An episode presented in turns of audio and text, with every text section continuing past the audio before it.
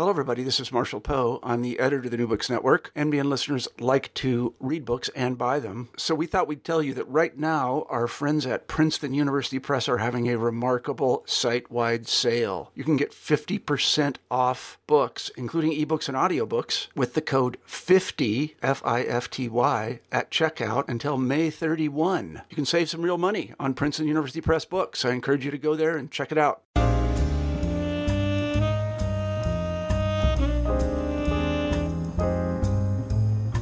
Welcome to New Books in African American Studies.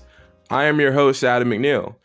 Today we have the pleasure of speaking to University of Pittsburgh professor Marcus Rediker, and we'll be speaking to him about his newly published book um, through Beacon Press called The Fearless Benjamin Lay, the Quaker Dwarf who became the first revolutionary abolitionist. Welcome to the show, Dr. Rediker. Thank you, Adam. It's good to be with you.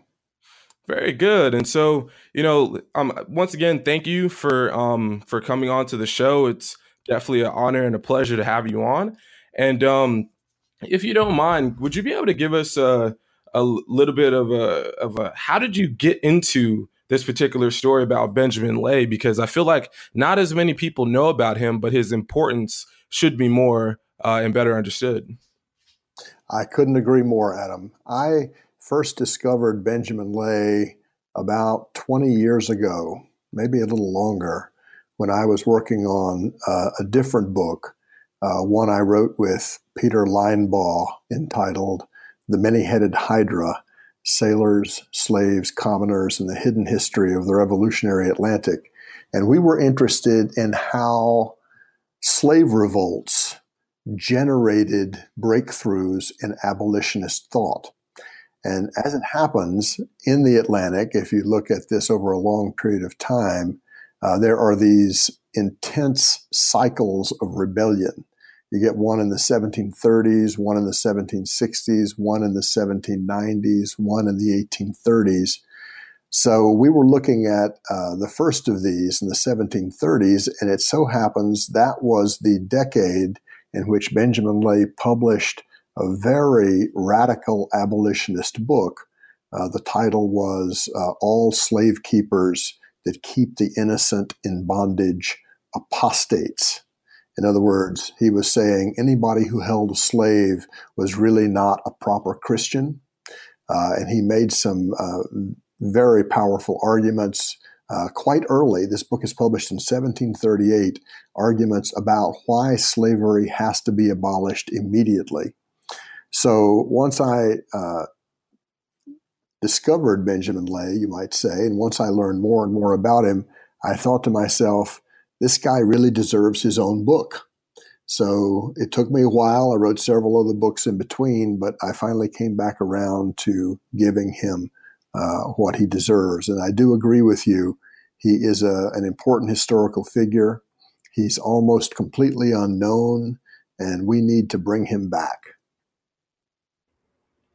And this is one of the first steps to make that happen. So, once again, we appreciate you coming on. My pleasure. Absolutely, absolutely. And so, um, getting into the the the the breadth of the book, um, so as far as how his life begins, right? You know, he he's definitely someone who has an interesting start to his life, um, especially in his early years. So, could you you start with us there? Yes. Benjamin Lay is born in a small village in England, a place called Copford. It's in Essex, England, which is about 60 miles uh, northeast of London. He's born into a humble farm family. His uh, parents and his grandparents are Quakers. Uh, he becomes a Quaker. Uh, this is a, a very significant uh, radical group that emerged in the 1640s and 1650s uh, within the English Revolution. Benjamin, early in his life, uh, becomes a shepherd. Uh, he always loved uh, sheep and lambs. Uh, later on, he becomes a sailor. He, even though he was uh, very short, he was a dwarf, by the way, as you've mentioned. He was barely four feet tall. He was apparently very strong and very able, so he worked for years as a sailor, and uh, he he became a very shall we say, militant Quaker. He was someone who believed that the Quaker uh, community had fallen away from their origins during a much more radical time in the English Revolution. So he always tried to channel the more radical ideas of the founders of the Quakers. And this is kind of the core of his beliefs, which will eventually set him on a path to becoming one of the first abolitionists.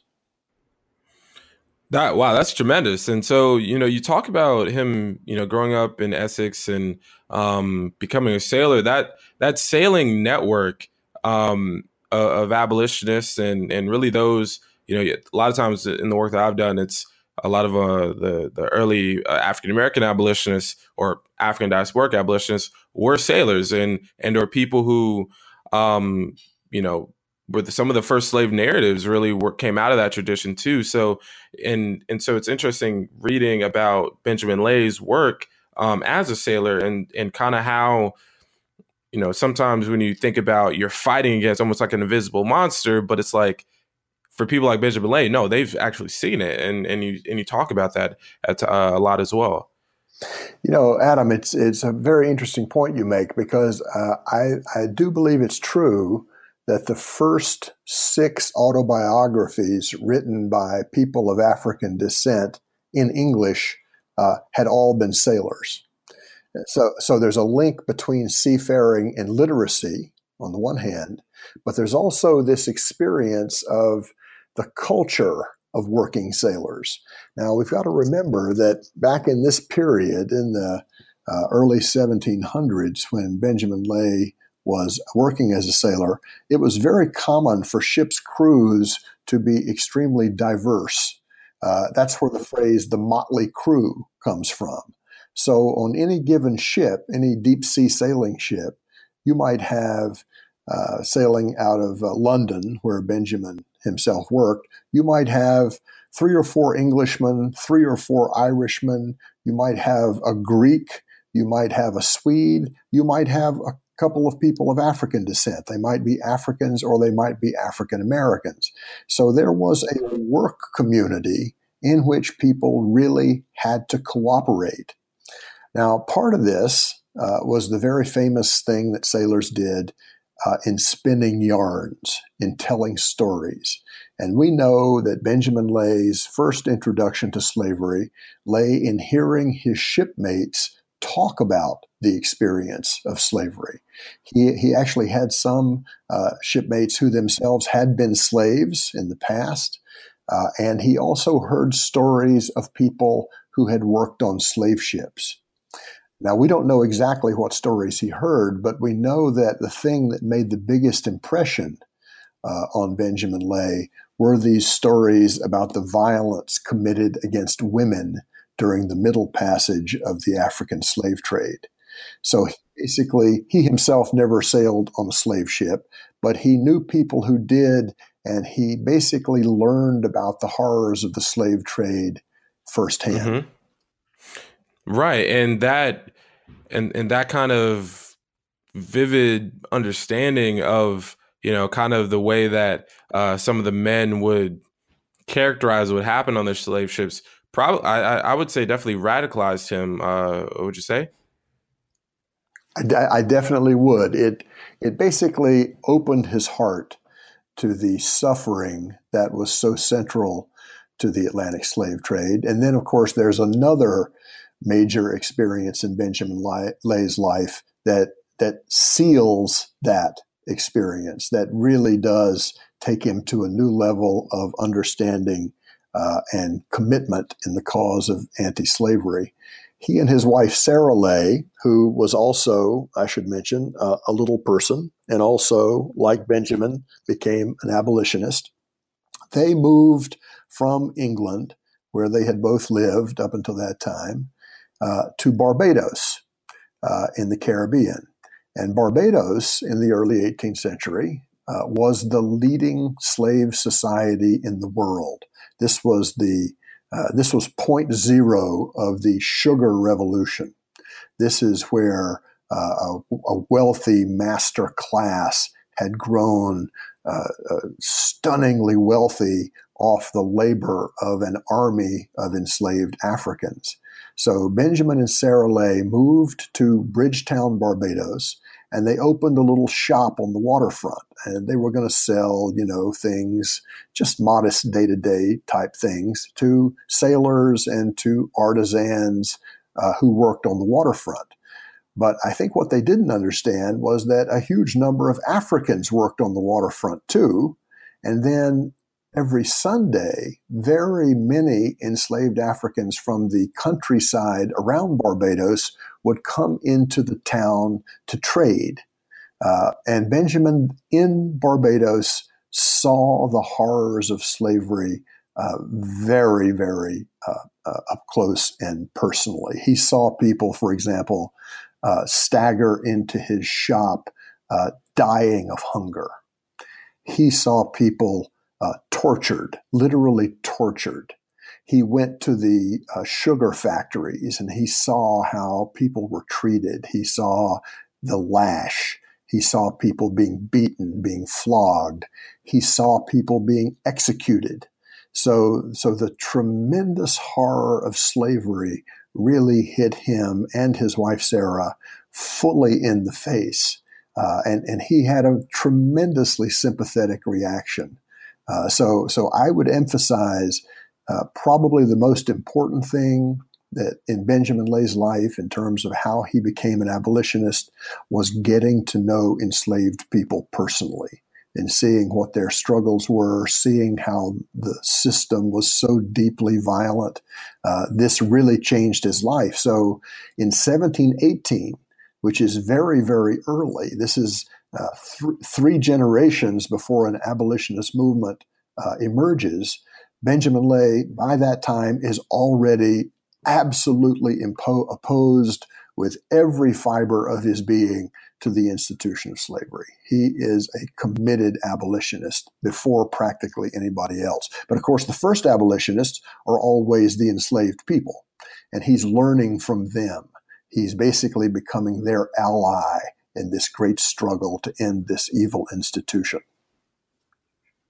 Right, and and I think that's the part that's that's so awesome about learning about uh, Benjamin Lay because I had read, um, I had actually come into contact with Benjamin Lay when I was reading um, Manisha Sinha's um, uh, "The Slave's Cause," and so uh, you know, right, ab- absolutely, and so she um she she had a portion um, on Quaker abolition um, in kind of like that revolutionary abolitionist uh, period that she spoke about. And so that was my first foray. And so when I saw um, when I when I found uh, your book, I was like, man, we got to get him on the show because this, you know, I, I, because I had seen um, a blurb actually on on social media about the book actually, and uh, the the as, as, you probably did so so uh, so eloquently on, on purpose, uh, the the title kind of kind of gets you.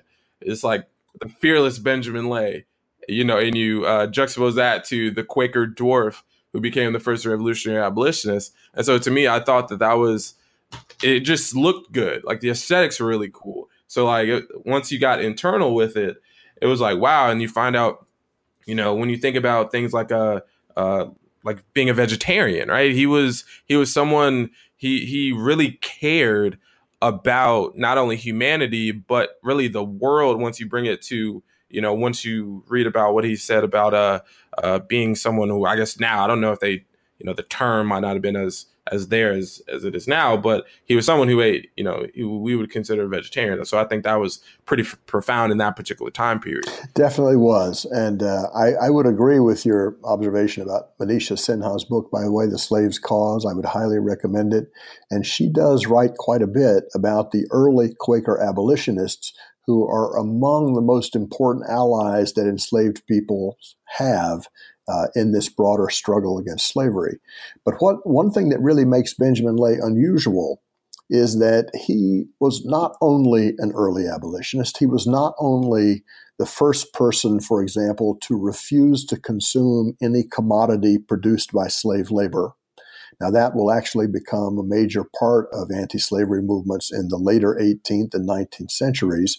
He's the first to do it. He says we must be conscious of the conditions under which these uh, innocent looking commodities were originally produced. The, the idea is a lot like uh, the movement against sweatshops today.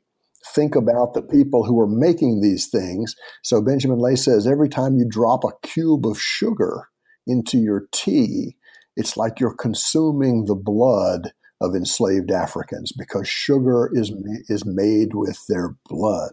So so anyway, he's got these very radical ideas, but he also has a broader vision in which he says we must abolish slavery. We must also stop violence against animals.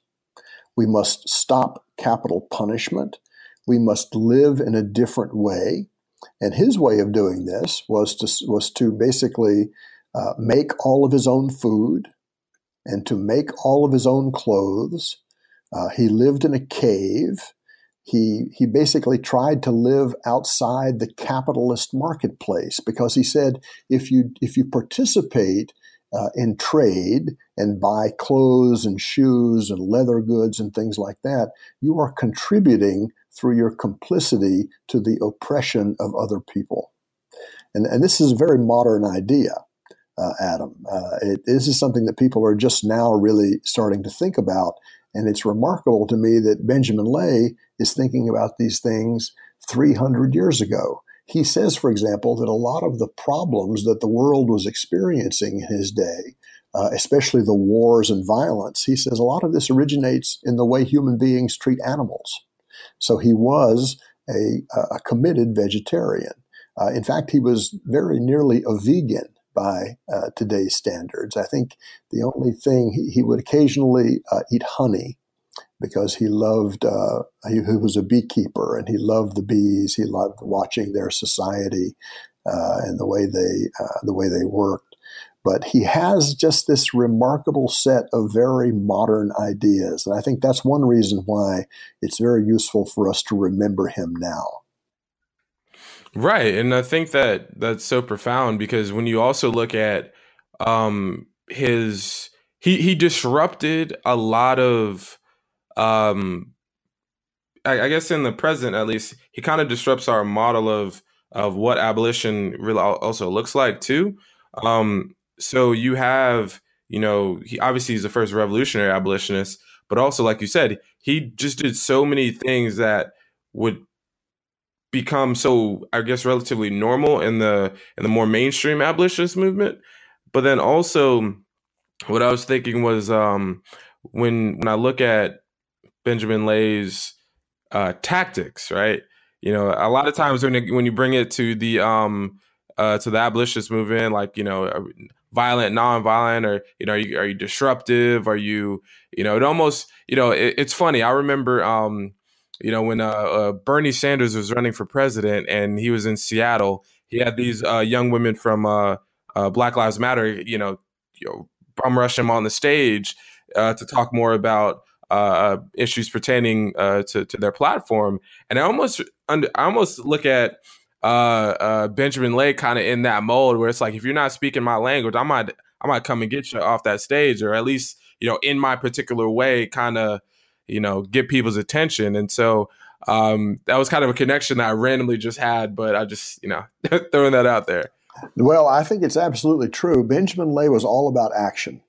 He did not want people just to talk about the things they didn't like. He wanted to take action.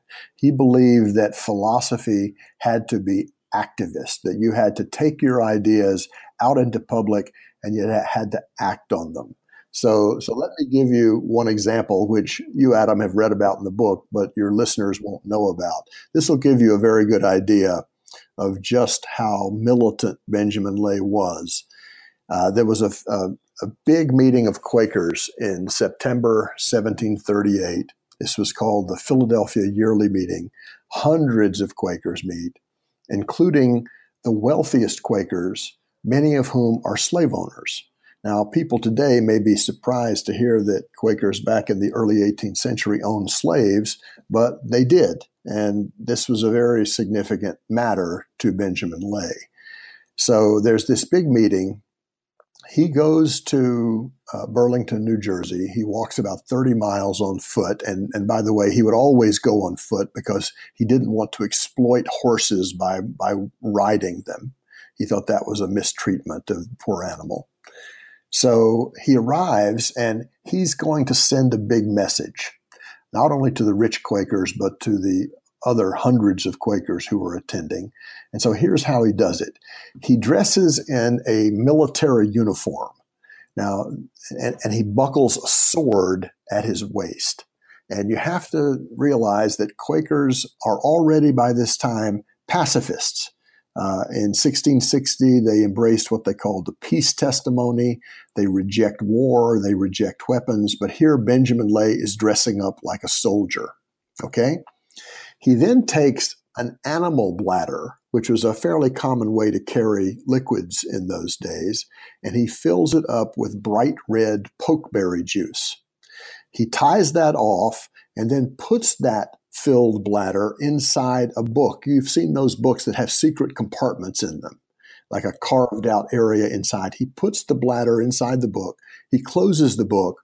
He throws an overcoat over his shoulders so that no one can see the uniform or the sword or the book. And he goes into this big Quaker meeting uh, and he's gonna he's gonna make a statement. Quakers do not have a formal minister uh, that people are supposed to speak as the Spirit moves them. So Benjamin stands up at a certain point and he says to this large crowd that slavery is the greatest sin in the world. And then he throws off the overcoat, and the, the hall, the Quaker Hall, fills with these gasps. People are, are shocked. He then takes the book and he holds it above his head and he pulls out the sword from its sheath and he says, looking at the slave owners, he says, God will take vengeance against those who oppress their fellow creatures. And he's talking about uh, enslaved Africans. Those are our fellow creatures.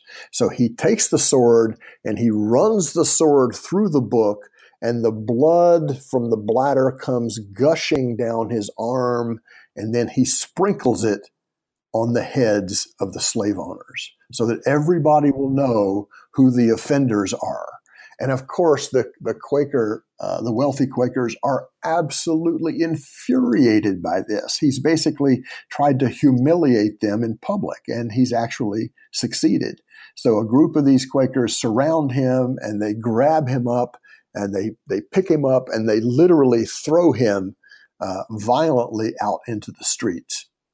And they hope that that's the last of it. But it turns out Benjamin Lay is not through with them yet.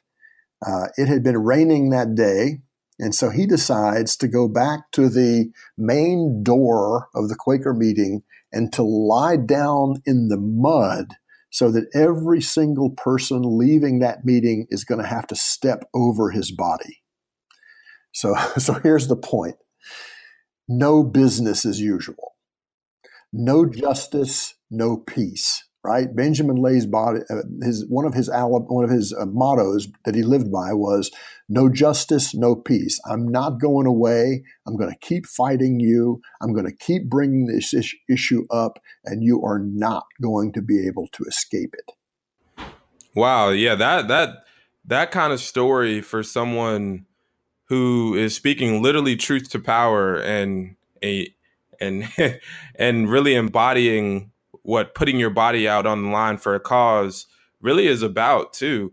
Um, and so, you know, when I think about Benjamin Lay's uh, actions, you know, they're definitely actions that you know cause a stir, and he he was definitely someone who, when we talk about someone who's principled, um, you know, and and when when I think about people who are principled and who really go to the farthest ends of what it means to be about your politics, I would say.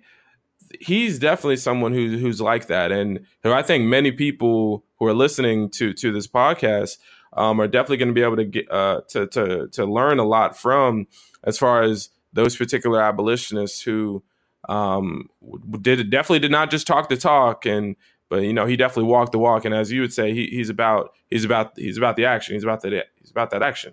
And so he, he, he definitely is, Adam. And, and I'd just like to emphasize a couple of things that you said.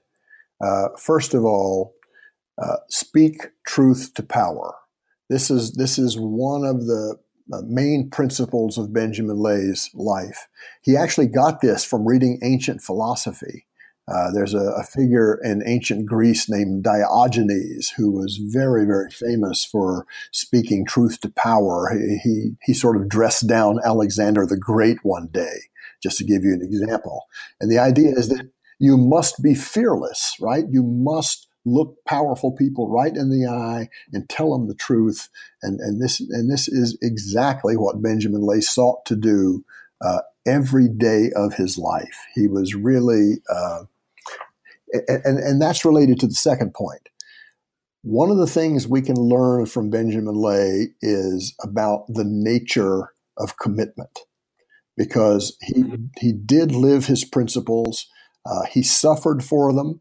He was disowned by the Quaker community four different times. In other words, he was so disruptive and so insistent that they address these moral and political issues like slavery, that a lot of the big men led these campaigns to have him kicked out. And he was kicked out. And that was actually very painful to him because he loved the Quaker community, at least the part of it that didn't own slaves. So he suffered for his beliefs, but he never, ever wavered in his commitment. And this, I think, is something that uh, uh, is very instructive for our own times. Right, and and and that's true because sometimes and a lot of times when you are someone who uh, has politics that you know go against the mold, then fortunately or unfortunately, you will have to pay certain consequences for for that. But um, in in the in the in the life of Benjamin Lay, you know, he was someone who you know especially when you have uh, his wife too, who is also an important figure in the book. Who he really just you could tell that he really loves her, and you know he loses a lot when she is gone as well. That's right. She predeceased him by uh, 24 years, and this was a, a terrible, terrible loss. But uh, she she was a, a, remarkable person in her own right. She was very charismatic. Uh, her methods were different. Uh, she was not as disruptive as Benjamin, although she always defended him whenever he made these points in dramatic ways at Quaker meetings. Uh, she was a person who was uh, uh, very spiritual, was known to be a great comfort to other people, warm, caring, uh, and and like I say, every bit as committed uh, as Benjamin to uh, opposing the institution of slavery. In fact, it was an experience that she had, which was very crucial to their decision to leave Barbados. She had gone to visit two Quakers uh, a little north of where they lived in Bridgetown. And when she arrived at their home, she saw this horrific sight she saw uh, uh, an African man, uh, someone who was enslaved, uh, hanging in the air, uh, suspended with a, a, pool of blood on the ground below him. And uh, Sarah Lay, who was very tender-hearted, mm-hmm. as Benjamin as Benjamin put it, was just so shocked. She she was literally kind of struck dumb by the sight. She could, she was just paralyzed in, in horror. And she ends up finally recovering a bit and going inside to speak to these Quakers and saying, What is going on? And, and they said to him, to her, uh, that man ran away from the plantation and now he must be punished in order to treat him and all of the other slaves a lesson. Uh, and she was horrified that they would justify this barbaric practice. So when she goes back to, to Bridgetown, she says to Benjamin, uh, "We can't stay here. Uh, this this is this violence is just too horrible." Now, the other thing that she and Benjamin did in Bridgetown was to feed the hungry. they had a kind of pastor's concern, and they would invite uh, enslaved people to their home and prepare these big meals on Sundays. And, and the word got out that this was happening, and more and more people began to show up. And at these meetings, of course, Benjamin and Sarah would denounce the slave system. And then, of course, the, the slave owners found out about it. I mean, you can't hold um, you know meetings involving hundreds of people without it getting out. So they then started pressuring Benjamin and Sarah Lay to leave. They actually sought to banish them from the island because they were too opposed to the central institution of slavery. Uh, as it happens, Benjamin and Sarah were ready to leave anyway because of the uh, the horror just of, of seeing and living in Barbados. So they did finally leave in 1720, but they carried with them for the rest of their lives the struggles of those Afro Barbadian people. Uh, and they committed their lives to trying to end the institution that oppressed them. Right. And, and that, and, and really when I think about, you know, especially, you know, we're in um, Women's History Month and, and such like that, and hearing these stories about, um, about how those sites of, of slavery, you know, affected some in in radically different ways. And so sometimes I think about, wow, just just think about the moment that she would have seen that particular site of the man hanging and thinking that there are those who conducted that action that saw that that was just just just normal but then there's also those who like the the lay family saw that no that this is this is profoundly wrong. Um and and every now and again when you do any public history work um you'll especially pertaining to slavery you'll get those those uh, uh oohs and ahs when you start to talk about you know particular sites of slavery. And sometimes people are like oh my gosh you know I, I cannot believe people would actually do that. But then you kind of think like it for there to be an institution that would run as long as slavery did then you have both you have both sides and folks in the middle of that.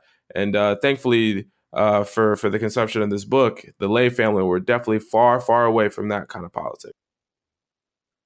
Well, the, here here's the point, Adam, which I would just emphasize in what you said. Almost all people of Euro- European descent made peace with slavery.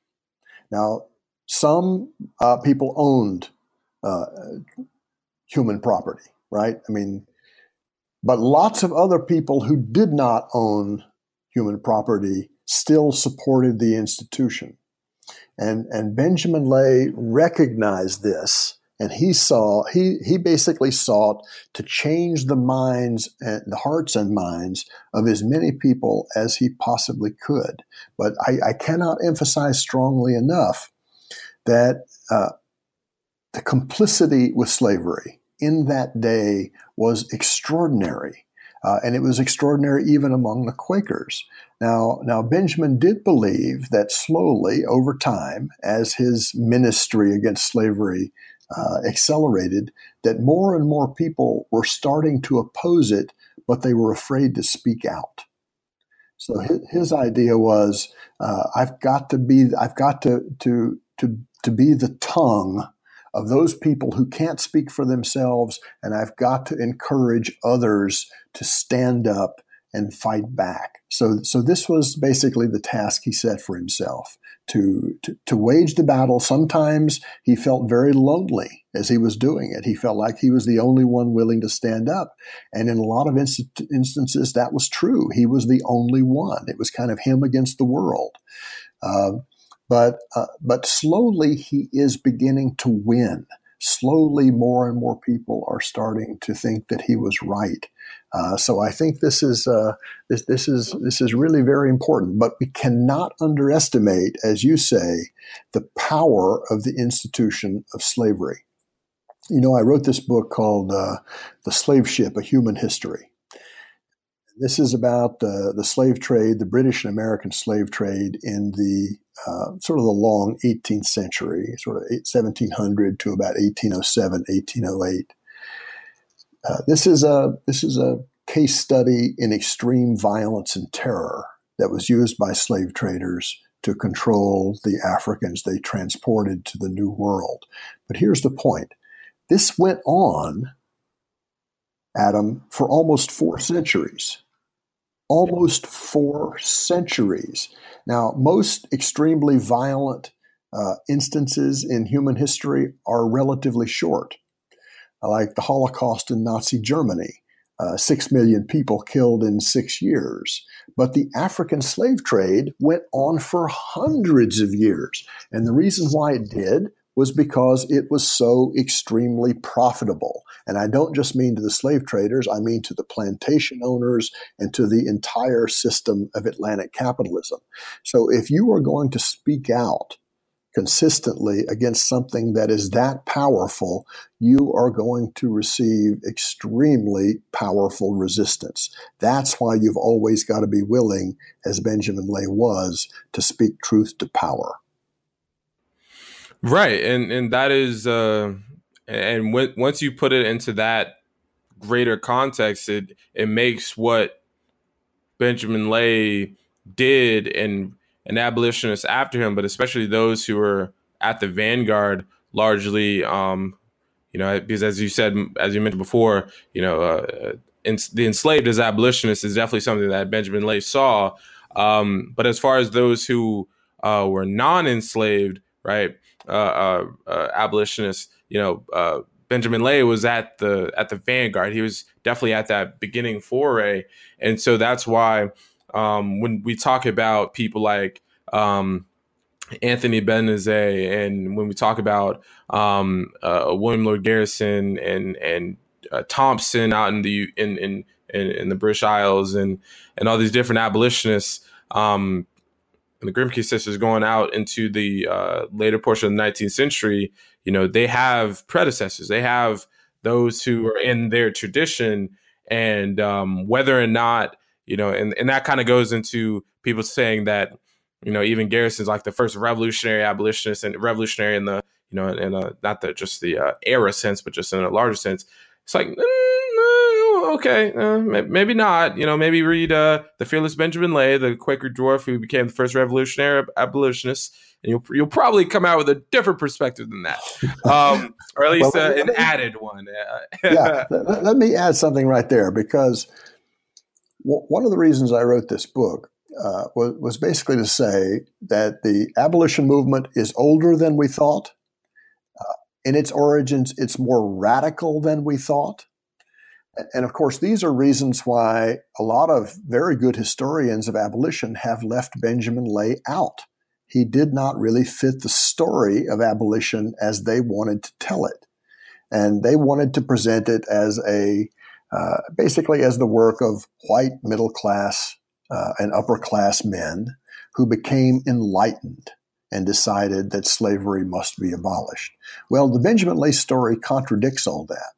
This is, this is a story of him uh, meeting and working with enslaved Africans from the bottom up not from the top down with people like William Wilberforce, the British aristocrat who gets all the credit for leading the anti slavery movement. This is a different sort of movement, uh, much more radical, much more confrontational.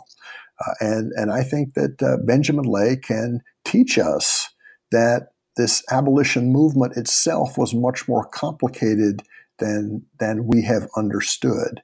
I think this is really one of the important things about him. He's from the wrong class. You know, he's not, he doesn't really fit the profile of an abolitionist. And yet, he arguably did more than practically any of the others. And he certainly had one of the most radical visions uh, of both uh, how and why slavery must be eliminated if, if anyone was to have uh, a decent and better life. Right. And and and like you said, when people don't fit the mold that you want them to be when you especially when you put, you know, historiographies together, um, then some, some a lot of times people get left out. Um, you know, civil rights movement, you see someone like Claudette Colvin uh, did something, you know, just as important as Rosa Parks, but for for many different reasons, uh, a lot of them being her skin complexion, her uh, class uh, makeup, she didn't she did she didn't make the page and um and then so a, a similar story uh, in obviously a different context.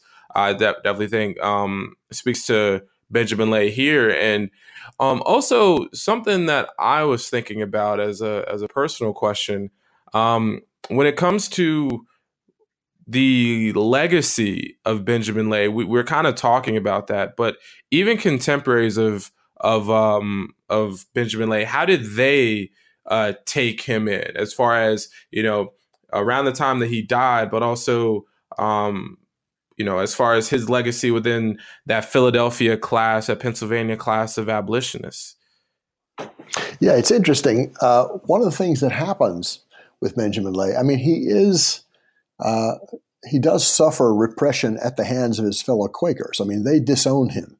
And we might, Adam, want uh, in a few minutes to get into uh, a, new subject, which is that two Quaker congregations that disowned Benjamin have now taken him back. And I think this is a, this is a very encouraging uh, development. But he, he, he, he did suffer a great deal of persecution. He was, uh, he was laughed at, he was mocked, he was scorned. Uh, he, he, suffered, uh, and he was then left out of that Quaker community. Now, as the abolition movement developed, as it got stronger, really after Benjamin's death in 1759, some of the more radical abolitionists began to reach back to him and say, look, our movement is old. Our movement contains someone like Benjamin Lay. So there were republications of his biography, for example, in the 1830s by uh, Lydia Maria Child and uh, uh, Benjamin Lundy. So Benjamin Lay is actually recuperated as part of the genealogy of the abolition movement. But then, after the Civil War, after Reconstruction, when American society makes a very racist turn into social Darwinism and really probably uh, in Jim Crow. I mean, this is the period we're talking about. Then there is a systematic forgetting not only of abolitionism in general, but especially of its more radical members like Benjamin Lay. So it's really up to us now to bring him back and say and, and, and, basically tell people what, what can be learned from him now. In other words, uh, we've got to put him back on mm-hmm. the page.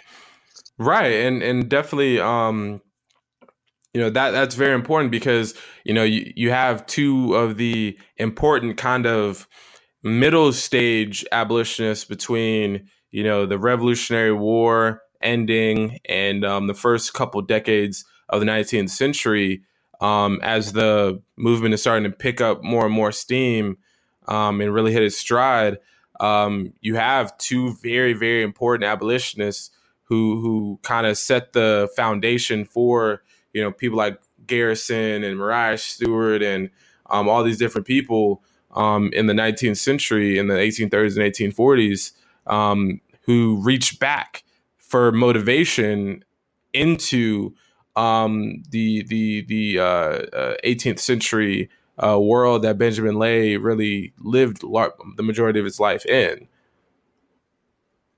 Yes, and and see here's a, here's a, here's a related point.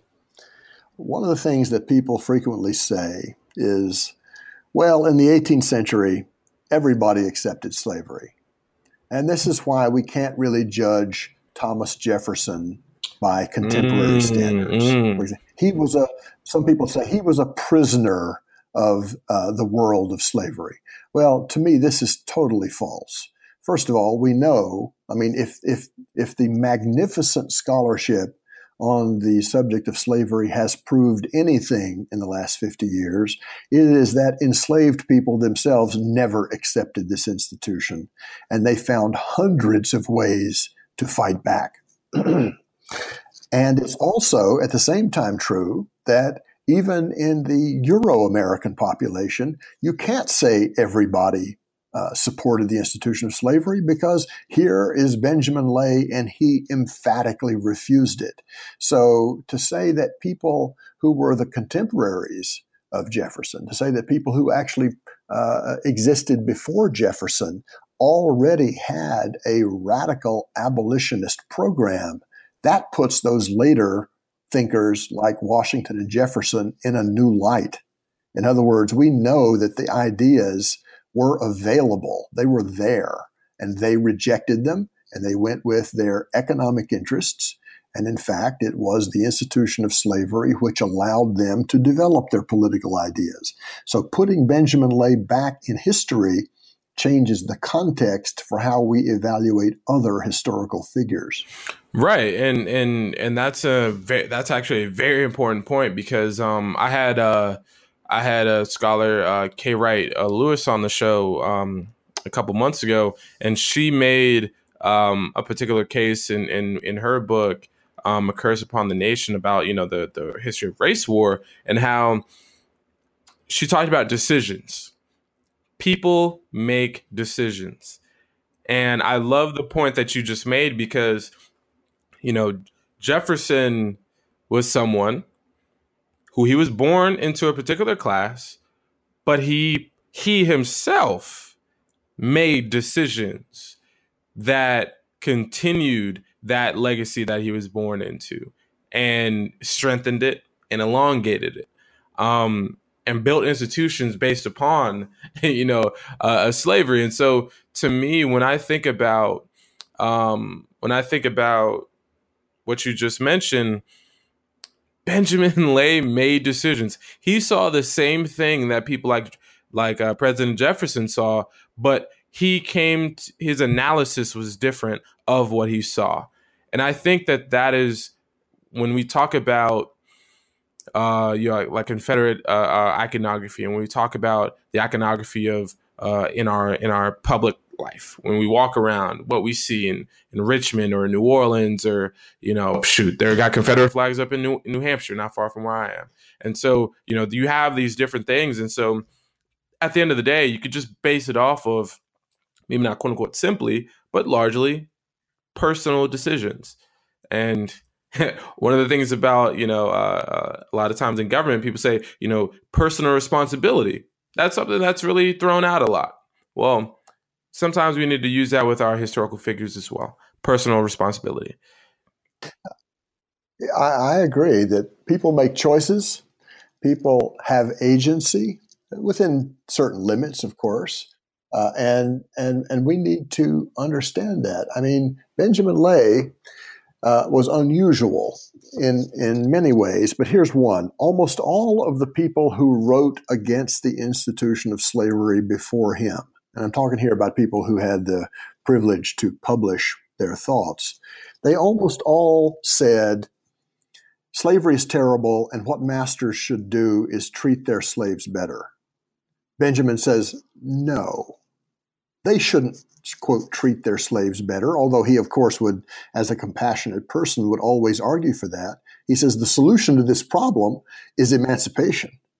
The solution to this problem is to end slavery. It's not a matter of keeping slave owners in place so they can treat uh, people better or worse. Let's end the institution itself. And so that to me is a is a, a really uh, much more radical stand, and, and, it's one that we uh, really need to remember. Absolutely. And um, also, in the time that we do have left, if you don't mind, I would love to hear more about um, that particular point that you mentioned a few minutes ago about the two churches, uh, the two Quaker churches that expelled uh, Benjamin Lay that are now, um, uh, I think, as you mentioned, that they're uh, rethinking uh, that particular decision. Uh, sure. I'm happy to talk about that because I find this very heartening because Benjamin Lay is coming back. He is coming back to us, uh, and, and, he has much to teach. Uh, I, uh, in 2016, was invited to give a talk at the Abington, Pennsylvania Quaker Meeting House. This is a, a, meeting house just outside Philadelphia, and as it happens, this is the meeting uh, uh, in which Benjamin and Sarah were both members uh, at least uh, members uh, until Benjamin was uh, disowned in 1738. It's also the place, there is a, uh, a Quaker burial ground adjacent to the meeting house, and Benjamin and Sarah's bodies are buried there. in, in an unmarked grave, like all Quakers of their time period. Sarah was buried as a member. Benjamin was buried as a non member because mm. he was mm. disowned. Okay, so I'm invited to speak there, and it turns out there are some a significant number of local people in Abington who do know the story of Benjamin Lay and are very eager to do something about it. So I gave a talk. We had a very good uh, discussion. Uh, a, a, conversation begins begins at this in this Quaker meeting about what should they do, because what I said to them, my, my, you know, I gave a lot of thought to what I wanted to say in speaking to the Abington Quakers.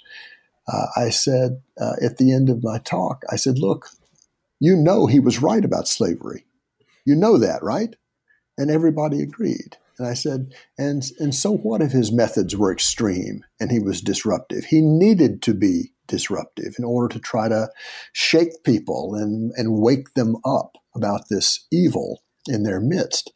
So the Quakers began to discuss whether he could be readmitted, as I had suggested. And it turns out they, they do not have a formal way of readmitting the dead because you can't really ask somebody whether they want to be readmitted or not. Uh, I feel very confident in saying that I do think Benjamin Lay would definitely have wanted to be readmitted to the Quaker community. He loved uh, Quakerism. So this debate went on for a while. Uh, I went back and gave another talk at the Abington meeting uh, this past October after the book was published. And soon after that, uh, a proposal was made in the Abington Quaker meeting uh, that they decide by consensus that Benjamin Lay was a friend of the truth. Uh, even though he was disowned by their meeting, he was a friend of the truth, and that they would now, after these many years, like to affirm their kinship with his spirit. So basically, what they decided to do was to rehabilitate him and bring him back and say, he is part of us, he is part of our history, and we honor and respect him for what he did. Now, independently of that, I got a, a, a an email from a Quaker mm-hmm. in London who happened to belong to a Quaker meeting there that had disowned wow. Benjamin Lay. So they took a similar action. Uh, so now two of the four Quaker groups who've disowned Benjamin Lay have taken him back. Uh, there's actually going to be a, a grave marker placed uh, uh, where the on the spot where it's believed that Benjamin and Sarah are buried. That's going to happen uh, next month in Abington. So there, this is a very important public acknowledgement. Uh, Benjamin and Sarah Lay were part of mm-hmm. our community. We honor them, and and this is his reentry uh, into history. It's also his reentry into our present. And if I may, I right, would just right, like yes. to add, I am uh, currently writing a play with a, a, dear friend and a distinguished playwright, uh, mm-hmm. Naomi Wallace. Uh, and the, the, title of this play is The Return of Benjamin Lay. Wow. So it's really all about this, this, this very same issue. It's going to be a, a one person play. Uh, it, the, the, the, part will be played by a dwarf actor, uh, and it will be all about Benjamin Lay's return to history, return to consciousness, uh, return to Quakerism, and how we must now remember him. Wow, that that is some tremendous, tremendous work, and and and you know this is why writing history is so important because so many times you have opportunities to rehabilitate the image of someone that really whose image should have never been soiled in the first place. And so right. when you look at the kind of work that that you are hel- helping to aid communities at bringing back particular figures into their fold who you know were very important to their particular communities this is why history is so important because no other field can really bring people back in this particular way. And so, uh, you know, you're doing that across, you know, across oceans, right? So you're doing this on a mm-hmm. huge level, and which is phenomenal. And then even more hearing about the fact that you and um, the particular playwright are are uh, coming together to to to to do this particular play, I think is great. And to even go further, um, a lot of discussions in um, in spaces uh, of disability and and and and and especially in acting where you have people playing a particular role, but they do not personally have that role in in their life. And so to see that you are uh, getting a, a, dwarf actor to play the, in this one uh, person um, uh, role, I think is profound in so many different levels, and uh, definitely a, a, great a great opportunity, and also to show how you know writing in history can also take you to other places too, which is pretty cool, especially as someone who's uh, going to start a PhD in a, in a couple months. Well, I, I, wish you all the best with that. I couldn't agree more, Adam, that uh, history is uniquely positioned uh, to help us think about uh, our present and our future. In other words, we reach back to people in the past because we think they're meaningful to us. Benjamin Lay is very meaningful to me. Benjamin Lay, I think, should be meaningful to people who want to fight for a better world because he was a fighter. He was, in his heart of hearts, a fighter for something better. And I'll tell you something: we this debate is going to continue in this country. Who are the proper heroes for a, a diverse and multi-ethnic society? What kinds of heroes should we have? Well, and I'll tell you something. If uh, people want to tear down the statues of Confederate generals, I'd be happy to help them put up some statues of Benjamin Lay and Nat Turner and Denmark Vesey and other rebels who have been so central to American history. Absolutely. Hey, I, am I'm, I'm right there with you. I am right there with you with that. And so, um, in the brief time that we have left, you you you mentioned that you're working on this particular play, but is there anything else that you're uh, working on in, in the future as well? If you don't mind uh, uh, giving us a brief talk about. No, I'm happy to do that. Uh, I, I, the play is my main concern at the moment. Uh, right. Naomi Wallace and I have finished a first draft of that play. Uh, we're probably going to do a reading sometime in May in London, working with a stage director and an actor. We'll then make another round of uh, revisions and then probably send the play around to various theaters to see if anybody wants to produce it. And uh, I'm very hopeful that they will. Uh, I do have a history project beyond that. And I, I was thinking about what kind of book I might want to write next. Mm-hmm. And I decided that having spent really 40 years now studying uh, the life and work of people at sea, whether on merchant ships or pirate ships or slave ships, that, that this would be a suitable subject for me to write about. And I decided that I would do this essentially by making Herman Melville my shipmate. Hmm. I'm going to use I'm going to use Herman Melville's sea novels he mm-hmm. wrote six of them. Right. He and, and Melville did, of course, have uh, an experience as a sailor. He he went to sea for several years, which is why he knew so much about uh, ships in the sea. So I'm going to write a book that is kind of a reflection on uh, work at sea, on the oceans themselves as an ecological resource, mm-hmm. uh, and really try to bring to a certain kind of conclusion uh, a theme that I've been writing about my entire life. Wow. And that, both projects sound amazing and definitely ones that, um, especially obviously for the, for the book one, I, I definitely love, uh, to converse with you once, once that project comes to fruition. Um, and so, uh, definitely, uh, Dr. Rediker, thank you for uh, sitting down with us today, and um, thank you for for for bringing so much life and breathing so much great life into uh, the fearless Benjamin Lay, the Quaker dwarf who became the first revolutionary abolitionist. And thank you to Beacon Press for putting um, for for for publishing this particular book too, because um, you know there the this book is definitely something that we're gonna do our best to get out to the masses so that they can go and pick up that book so they could realize uh, how a lot of times things are not brand new. You have those who were great precursors to a lot of folks who we could deem radical or revolutionary. Um, and that's why I love Benjamin Lay and reading this book because it's definitely an accessible book as well, which is also important. Well, Adam, I want to thank you. I have really enjoyed talking with you. I appreciate the thoughtfulness of your questions, and I wish you all the best in your PhD studies. All righty. Thank you so much, sir. And signing off from New Books in African American Studies, Adam McNeil and Marcus Rediker.